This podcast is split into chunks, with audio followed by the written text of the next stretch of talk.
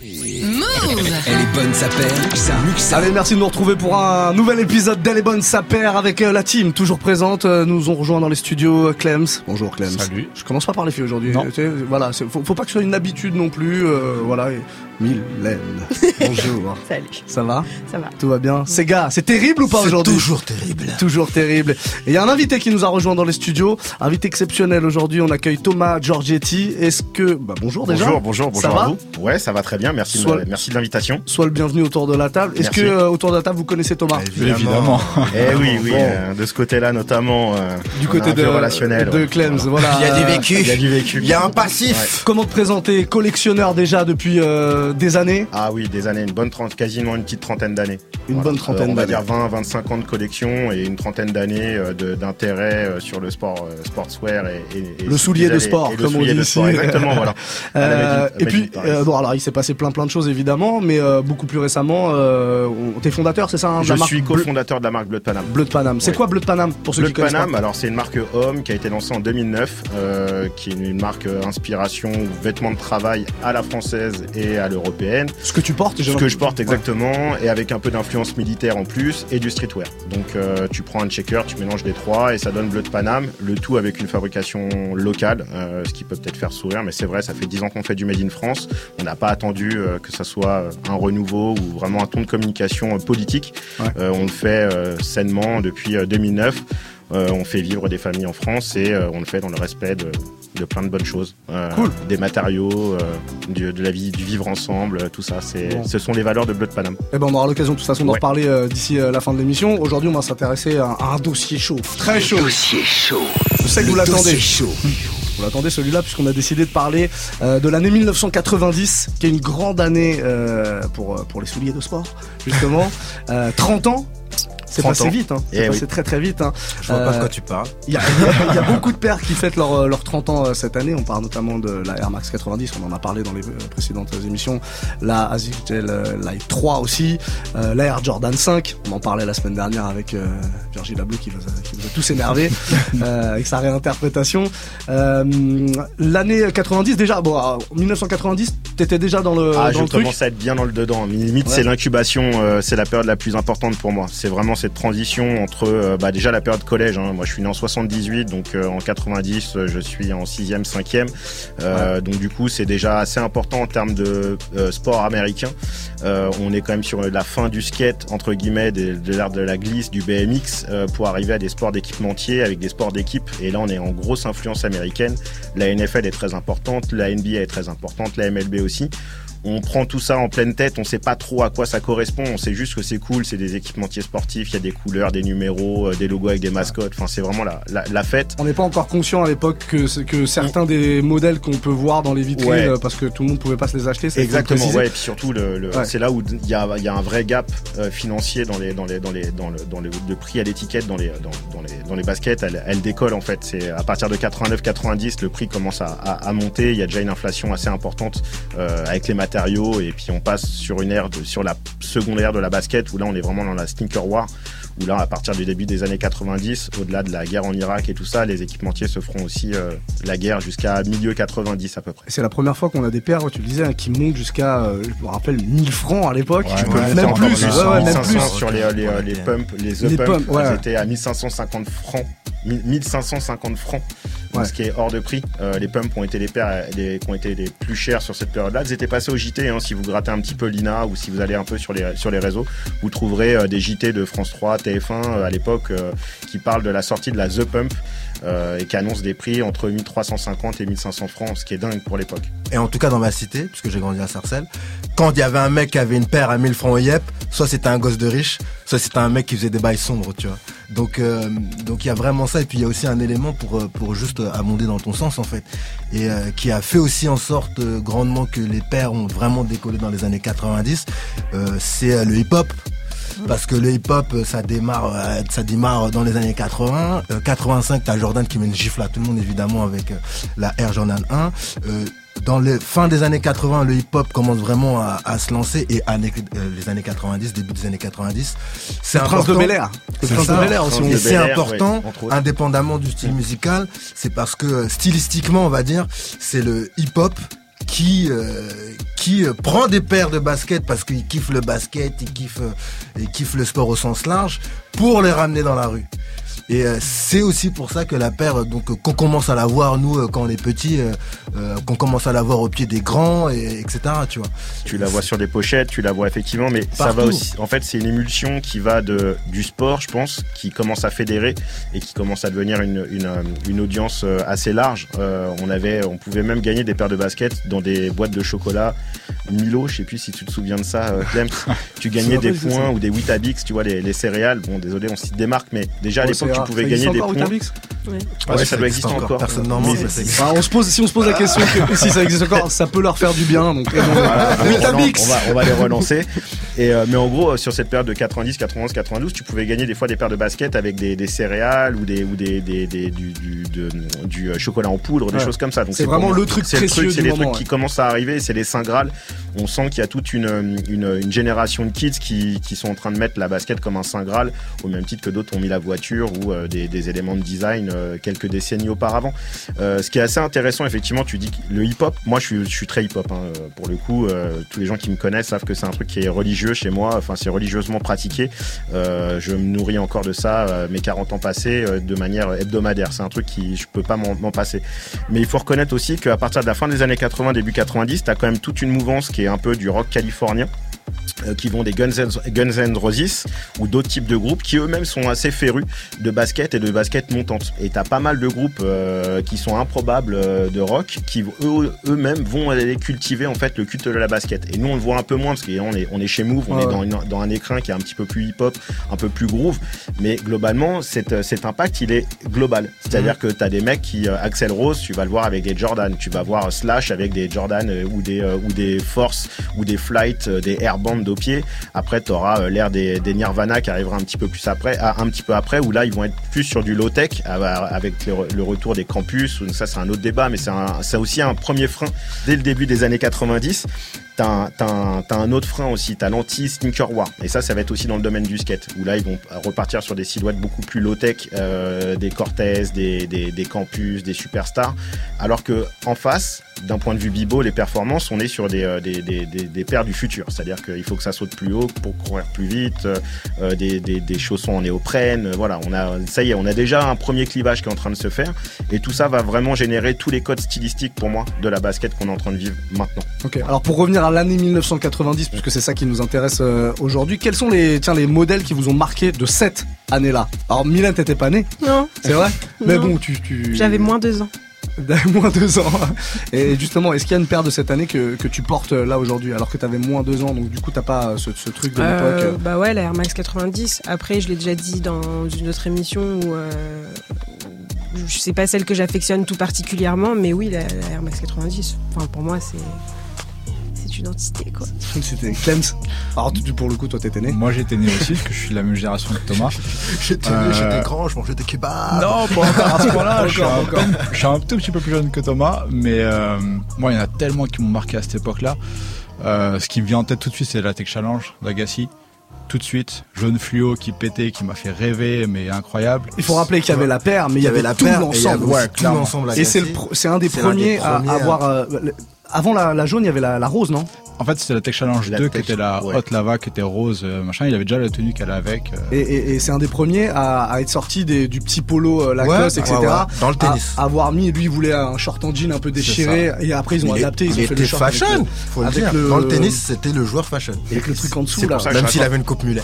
C'est pour ça que je ra- je raccorde souvent avec le textile parce que les paires existent à partir du moment où il y a aussi des looks qui vont avec. Et effectivement, là, on vient de parler de la paire, mais très vite, on va aller parler de son identité stylistique, à savoir le jean, le fluo, euh, le polo, les, des motifs graphiques. Et ça a aidé à. Et ça a aidé, et c'est vrai qu'au 89-90, je dis 89 parce que c'est là où l'année se prépare pour 90, plus ou moins, c'est la fin de la décennie, donc Nike devait être dans un plan d'action euh, bien, bien orchestré, et ils prennent terriblement de risques. Ils mettent du denim chez euh, David Robinson aussi, ils mettent euh, du denim chez, euh, chez, chez Agassi, il y a des parties pris qu'on ne retrouvera pas chez d'autres équipementiers, je pense à Bo Jackson avec les, les lignes de, de, de Bo Nose, enfin voilà, c'est sa petite tagline, enfin sa, sa petite punchline. C'est les premiers là où justement ils vont, ils vont faire de l'hybride, les cross trainers. C'est ces périodes-là où justement ils s'investissent dans quelque chose qui va être complètement nouveau et hybride. On peut à peine utiliser le terme parce que c'est encore pas même pas captable Ouais, ou palpable. C'est après qu'on va l'utiliser. Mais effectivement, tu as raison, c'est là où ils font déjà pas mal de, mélange des genres entre la rue, euh, le look de rue, donc le jean, hein, euh, et après des des vêtements de sport euh, pour, pour, pour aller à Roland Garros en l'occurrence. Par contre, a un truc qu'il faut, faut garder en tête à l'époque, la consommation de- des baskets était très différente d'aujourd'hui. C'est-à-dire que tout ce qui sortait était des produits destinés à la performance à la base. Et les gens les détournaient pour les porter à la rue. Il n'y avait pas de choses qui étaient pensées en disant Ah, on va sortir ça pour que les gens les mettent dans la rue. C'était vraiment des produits performance. C'était la Tech Challenge pour le tennis. Il y avait les cross trainers pour justement les, les sports un peu entre les deux, qui étaient utilisés en tennis, mais aussi en foot US, etc. T'avais euh, les paires pour le tennis, le genre la pump euh, de, Chunk, Chunk à l'époque.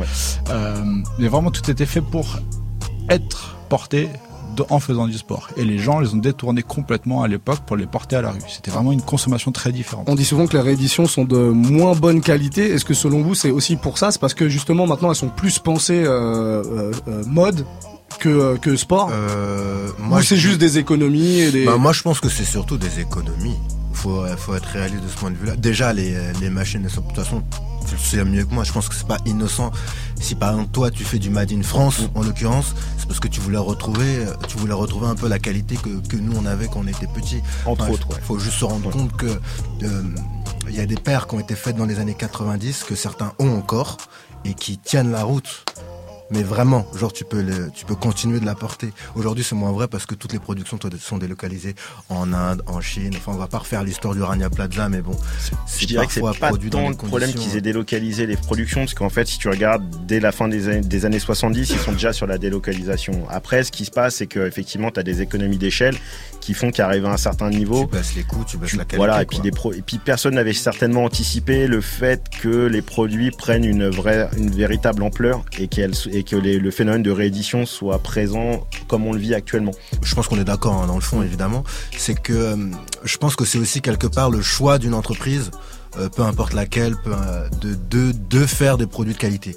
Tellement qu'aujourd'hui, quand Nike va ressortir la Air Max 90, l'un des arguments marketing, c'est elle va être faite comme la paire des années 90. Parce qu'ils savent ce qu'ils que se sont dire perdus en route. Ouais, hein, c'est ça aussi qu'ils se sont perdus Je suis d'accord. C'est comme la grande distribution qui dit qu'ils vont maintenant te vendre des, des, des produits euh, qui prix. sont mieux, qui sont au juste prix Ouais. et mieux, c'est-à-dire euh, plus c'est, sain. euh, Ça veut dire qu'avant c'était Ils sont en comme train d'avouer à demi-mot que... Mais oui, ça c'est même pas à demi-mot, c'est... euh, Pour, euh, pour euh, passer rapidement sur les modèles de, de l'époque, euh, on a parlé très rapidement de la Jordan 5. euh, c'est quand même un. Je sais que tu l'aimes pas. C'est terrible. Euh, c'est un modèle qui t'a marqué, toi, Ouais, énormément, terriblement. Je pense que c'est la première qui me marque le plus, euh, honnêtement, par rapport à l'âge que j'ai à l'époque. Euh, c'est pas celle que j'ai eue en premier, c'est celle que j'ai eue dans, dans, dans un autre média. J'en, parle un petit peu plus longuement sur Camino. Ouais. Mais euh, globalement, On euh, salue d'ailleurs. on peut saluer une bonne, une bonne team aussi. La 5 pour moi, ça a été vraiment une révolution. En fait, je la voyais portée par des grands autour de moi, les, des grands frères et tout ça, des, des gens qui étaient dans le graffiti. Et du coup, quand je les voyais avec, pour moi, elle, elle avait c'était un piédestal qui.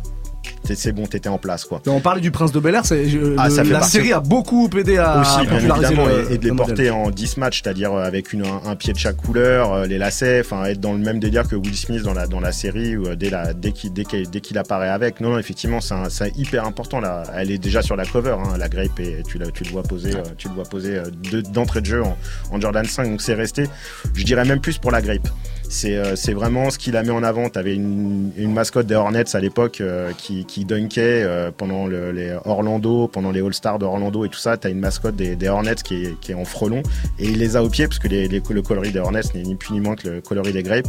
Et euh, c'était magique parce qu'il faisait des figures improbables. Le mec était petit, donc moi n'étant pas très grand, j'avoue que du coup je me, je me projetais, tu vois, en, en- tu en dis, c'est frelon. possible, moi aussi je peux y Ouais, arriver. je peux y arriver. Alors alors. j'ai pas de déguisement, ouais, mais je peux y arriver Mais, quand même. mais la 5, ouais, c'est, elle est hyper importante parce que tu la vois dans plein de films, euh, tu la vois dans, dans, dans des films français, euh, tu, la, enfin, tu l'aperçois. Dans, pour moi, elle est, elle est, elle est mythique. Tu, le, c'est, tu peux pas euh, parler de Paris sans parler de la 5, par exemple, dans le phénomène de, de hip-hop ou de b-boying parisien. Elle, est- elle reste dans, les, dans le top des, des, des, des pairs. Alors, à côté de ça, il y a plein d'autres pères qui fêtent leurs 30 ans et vous allez me dire si je me trompe, mais j'ai l'impression qu'à cette époque-là, moi j'ai connu cette époque-là parce que je, suis- tu vois, je suis 79, on est à peu près de la même génération. Euh, Tu euh, sens la naphtaline Non, mais non, mais attends, non, non, mais Je sais pas, la- je suis tombée là. on parle de, de la New Balance euh, 574. Enfin, il y a des New Balance, il y a euh, euh, bah, les New Balance par exemple. Moi, c'est pour moi, c'est à l'époque, on portait pas ça. Ah non. on n'avait pas envie de les porter. Ouais, ouais, je te le confirme. Et c'est des paires qui sont arrivées en 90. Ouais, elles sont arrivées en 90 et, euh, et leur éclat. euh, mais à l'époque, c'est trop corps en fait. Euh, ce que l'on vit maintenant, euh, le côté dachu ou le côté un peu chaussures euh, pour marcher, Ouais, euh, tranquille, normal. confort, Ça euh, arrivait là. euh, sans, sans, sans fame ou sans rien. Bon, maintenant, c'est devenu à la mode entre guillemets. Mais à l'époque, c'était vraiment pas du tout à la mode. C'est-à-dire que C'était trop discret en fait. Ouais, ce qui nous parlait sur ces paires-là, c'était le fait que ce soit flashy, Que ce soit la flashy, bah ouais. technologie et tout. C'est- Là, t'avais rien Exact. du tout dessus en fait. Et, la, et, la, et la, la seule façon de se démarquer, c'était de faire des, des dégradés de gris. Donc euh, on n'est pas, on dans les, on n'est pas dans la folie euh, furieuse, tu vois. On est dans le, dans le, dans des dégradés euh, les plus doux possibles et ça créera leur école. Ils sont dans le navy, dans des dégradés de bleu et de navy et des dégradés de gris. Voilà, c'est ça, c'est ça l'école de. New Balance à ce moment-là. Pour eux, il a fallu être patient. Quoi. On a deux, on a de- deux écoles en tout deux, cas. deux, il y a deux- salles, deux ambiances. ouais. Selon vous, toutes ces paires là de bah, qui ont 30 ans euh, aujourd'hui, euh, qu'est-ce qui fait qu'elles euh, qu'elles ont encore du succès aujourd'hui? Ben, il y a une raison qui est hyper simple, c'est que aujourd'hui, ceux qui sont, qui font la mode, ben c'est des mecs qui ont grandi dans les années 90. Et donc forcément, euh, quand il y a des choses qui se créent ou qui se construisent, et que là, euh, de toute façon, la mode c'est cyclique. hein. Juste pour euh, poser les choses, c'est que Ah bah là, on en a la cette preuve, année, hein. c'est, euh, c'est- enfin l'année dernière, c'était les années 90. Là, ils vont essayer de lancer un truc sur les années 2000, et euh, ça tourne comme ça, 50, 60, 70, 80, 2000, et ainsi de suite, et ainsi de suite. Et le fait est que les gars qui gèrent ça, qui gèrent un peu le business, on va dire ça de manière un peu, un peu large aujourd'hui, c'est des mecs qui sont dans les 90. Je voulais absolument quand même vous demander euh, quelles étaient les rééditions ou la réédition que vous attendez le plus pour cette année, puisque on le disait, hein, il y, a, y a New Balance, il y a euh, ASICS Light 3, je sais que tu l'aimes bien celle-là. Je l'aime bien, ouais. Euh, la Air Max 90, donc la Air Jordan 5. euh, cette année, c'est les 30 ans. Qu'est-ce que vous attendez le plus? Si vous en attendez, hein, ça se trouve. euh, Euh, moi, j'attends la Air Max 90, euh, le coloris OJ. Si vraiment ils m'ont vendu qu'ils allaient faire la même, moi, On en parlait la je suis semaine né- dernière, je crois, Ouais, ouais. je suis né en 1987. Donc là, ça pour moi, pour le coup, c'est ma paire de grands, tu vois. Et euh, celle-là, quand elle va sortir, je vais essayer de la cop. J'ai cru comprendre qu'elle était bien faite. Ouais. Aux bah, dernières nouvelles, sur J'espère qu'elle J'espère qu'elle atterrira chez Foot Patrol. J'envoie un message subliminal à Clément qui est de l'autre côté. Toi, toi, Thomas, t'attends quelque chose ou t'as déjà tout? Écoute, euh, j'ai pas tout déjà. Euh, y a, il me manque plein de choses. T'as beaucoup de choses, J'ai beaucoup de choses. J'ai ouais. beaucoup de choses. Moi, ce que j'attends, c'est les gammes un peu ACG parce que c'est des gammes qui ont 30 ans, 89, 90. C'est des gammes qui ont une bonne trentaine d'années. T'as la Willwood aussi, qui était euh, présentée dès 89, mais qui est surtout sortie en 90. T'as la 5, mais bon, de ce que j'ai pu en voir, euh, les rééditions ne s'annoncent pas excessivement belles au premier, au premier visuel. En tout cas, elle est loin de, on dirait plutôt une contrefaçon. Je suis désolé de dire ça, mais euh, mais euh, C'est terrible. Voilà, c'est ce que j'allais dire. Ça, c'est terrible et terrifiant. Ça, c'est l'équivalent dans C'est terrible de ces gars. Ouais, on dirait une pense. contrefaçon. Mais euh, là, ouais, c'est autant la 4 et la 5, la- autant la 4 et la 6, là, je trouve qu'ils les ont bien réédités. Autant la 5, je trouve qu'ils auraient pu faire un effort supplémentaire. Après, oui, sur les 577, euh, étant bon fan de New Balance, j'attends un peu paire anniversaire aussi avec une belle fabrication, euh, des matériaux nobles. Clems. Comme tu l'as dit, moi j'aime beaucoup la GLI 3. Euh, par contre, ce que j'ai commencé à en voir, ça annonce pas extraordinaire, donc j'espère qu'ils vont apporter des choses plus sympas. On est au début à de l'année, hein, donc ça laisse. euh, Ouais, mais tu sais, avec Internet, on voit déjà un peu l'avenir. Et pour l'instant, ça s'annonce pas super, super impressionnant. Mais bon, j'attends encore une surprise. Euh, J'y crois pas, mais j'aimerais bien une Tech Challenge. Euh, même si ça a déjà été fait euh, dans les années précédentes et que ça a été un peu des fours commerciaux, donc j'y crois pas trop trop, mais ça me ferait très plaisir. Mylène? Bah, moi, je dirais la Air Max 90, mais la OG. Ouais. Histoire de l'avoir quand même. On se Je, je- rejoint. je je l'amènerai. Je te la Clément, montrerai. Clément fait le taf. Je vous pose quand même la question est-ce que selon vous, 1990 est la meilleure année? Pour euh, les sorties euh, sneakers Moi, je dirais plutôt que les- les 80, la décennie 90. Ça, y a aucun vraiment, doute. euh, De toute façon, la c'est l'âge d'or de tout. non, mais vraiment. Bah, Donc moi, je saurais pas, te- sort, je saurais là, pas maintenant, citer, ça, vient de cette pas une année, mais, mais genre, juste pour prendre, ça c'est l'exemple vraiment le plus emblématique. Chaque Air Max qui est sorti dans les années 90, c'est une Air Max aujourd'hui qui est légendaire, tu vois. Ouais, Quasiment. clairement. Par exemple pour Air Max. Ouais, et ça, c'est qu'un exemple sur euh, toutes les marques qui existent. euh, Thomas, euh, 90 en particulier ou pas forcément? 90, effectivement, ce qu'il y a la 5, donc ça c'est plutôt perso. Euh, mais après, je dois reconnaître que les 2-3 années qui suivent 90, qui est un peu le, le- le- justement l'aboutissement de cette prise de, de, de, de- de risque avec, avec les designs et les matières. 91, 92, t'as as toutes les URH qui arrivent, t'as les Moab, euh, t'as pas mal de t'as pas mal de paires. Moi, je sais que la Moab, par exemple, en- plus je vieillis, et plus c'est un modèle que je trouve euh, terriblement contemporain maintenant. Il l'était déjà à l'époque, mais euh, c'est Tinker Hatfield, euh, enfin qui est encore à l'origine de tout ça. On n'en a pas trop parlé de Tinker Hatfield. C'est plutôt l'année de Tinker, Tinker Hatfield. C'est à la limite c'est l'homme qu'on aurait dû citer dès le départ, j'avoue. Là, je viens d'y penser maintenant. C'est un peu tard en, en fin d'émission, mais c'est quand même lui qui fait tout ça. hein. C'est quand même l'homme derrière euh, toutes les révolutions, euh, notamment avec Jordan. Il est en plein dedans à ce moment-là. On n'a pas encore assez de recul, mais c'est l'homme qui va faire tous les designs des années 90. hein. Il y a eu des choses qui se sont passées chez Adidas, Nike, Adidas, Reebok, New Balance, mais globalement, les grosses influences, elles sont essentiellement Nike. Euh, voilà, et je pense que c'est l'écriture de, c'est surtout la décennie de Tinker Hatfield en fait, c'est ça. Clems? Je crois que je vais être le seul à répondre vraiment à ta question euh, sur l'année en Non, Parce qu'il particulier. y a personne qui va donner année. Lui, Mais parce que. lui comme d'hab. a Non, moi je fais mon programme. Je fais mon programme. Euh, en fait, je- j'essaie de réfléchir un peu plus loin, etc. Alors oui, il y a d'autres modèles qui sont sortis les années, les années d'après, etc., qui ont été des trucs incroyables. Mais je trouve que c'est une année où toutes les marques ont sorti des trucs incroyables, c'est 90. Après, effectivement, tu as une domination énorme de Nike avec des petits, euh, des petits coups d'éclat de Reebok, des petits coups d'éclat d'Adidas, etc. Mais voilà, mais sur 90, bah, on a parlé de tous les modèles, toutes les marques étaient au diapason en fait. Donc Et ouais, puis, et puis on en parlait tout à l'heure, des marques comme New Balance qui étaient euh, très discrètes à l'époque, bah, on s'aperçoit finalement que cette année-là, ils ont été. En fait, voilà, peut-être que sur l'année en question, qu'à à, à l'instant T, ça n'a pas été des trucs énormes, mais aujourd'hui, avec le recul, tu dis que c'était une année complètement folle avec tout ce qui est sorti dans toutes les marques. Ouais, pour moi, c'est, je pense, que c'est une des plus belles années de la basket euh, qu'on ait eu. Hélène, d'accord avec ça? Ouais, non, il a raison. 1990, tu te rappelles J'étais là, ouais. J'étais euh, là de pied ferme. Non, bah oui, euh, bah, je, je suis d'accord. Bah, je Bon. peux rien dire de plus. Hein, mais Bon, je Très bien, on va clôturer là-dessus. Avant ça, j'aimerais juste qu'on rappelle l'actu de Bleu de Paname, puisque c'est ta marque. T'es cofondateur, on rappelle, de cette marque. Nouvelle d'ailleurs, dont- collection, dont tu euh, portes les. C'est la nouvelle collection, ça ou Euh, partiellement. Pantalon, oui, le reste euh, prototype et euh, co- la collaboration pour les 10 ans qu'on a célébré l'année dernière. On rappelle où on peut vous retrouver? Bien sûr, on est, euh, on- la boutique se situe 68 rue Saint-Honoré euh, dans le premier arrondissement de, de Paris. Ensuite, on a le site internet bleudepaname.com. Ouais, bien puis populaire Châtelet. On Ouais, reste, on reste corps par rapport à, au street parisien, euh, voilà. Et on a aussi un point de vente à- au marché Malik euh, où on a d'anciennes collections à des prix un peu cassés euh, entre guillemets euh, pour de l'archive, quoi, histoire de faire vivre un peu nos stocks. Donc voilà, on est un peu présent dans toutes les villes de France, euh, le web. euh, voilà quoi. N'hésitez pas à venir chiner euh, Instagram euh, et, et venir découvrir la marque si vous la connaissez pas. Bon, on vous invite à checker tout ça. On vous mettra les liens évidemment en description de la Merci. vidéo. Et il y a des projets, euh, il y a Projet- des, des collabs, des choses qui arrivent là. collab, euh, ouais, il y a une grosse collab avec un artiste euh, graffiti qui arrive sur le mois de mars. Euh, ça devrait faire pas mal de bruit. Là, je viens de sortir de mes 10 ans, donc j'ai fait pas mal de collaborations. Soconi, notamment, je fais pas mal de basket. Soconi, Veja, Clay, Paraboot, New Era. Et après, d'autres marques de textiles aussi. Donc, du coup, on sort d'un gros programme de collaboration. Là, c'est un peu tranquille jusqu'à mars. Après, on reprend le, le fil des collaborations et j'ai des, oui, j'ai d'autres choses, mais je peux pas trop vous en parler pour Ce l'instant. sera l'occasion de revenir euh, Oui, avec prochain plaisir. épisode pour en parler Avec sans plaisir. problème. Merci en tout cas Thomas d'être avec Merci nous, c'était vraiment cool euh, d'avoir ton savoir euh, euh, avec nous. Euh, les gars, bon, je vous remercie vous aussi. Ouais, toi aussi. C'était terri- C'était c'était terrible ou pas? C'était terrible de ouf. C'était terrible de ouf. Bon, passez une belle journée où vous soyez, une belle nuit. Peut-être que vous allez vous coucher là derrière YouTube. C'était peut-être la dernière vidéo que vous regardez. Euh, on se retrouve la semaine prochaine, 18h hein, toutes les semaines. Elle est bonne sa paire sur la chaîne YouTube de Move. Ciao, au revoir. Move Radio. Hip Hop Nation.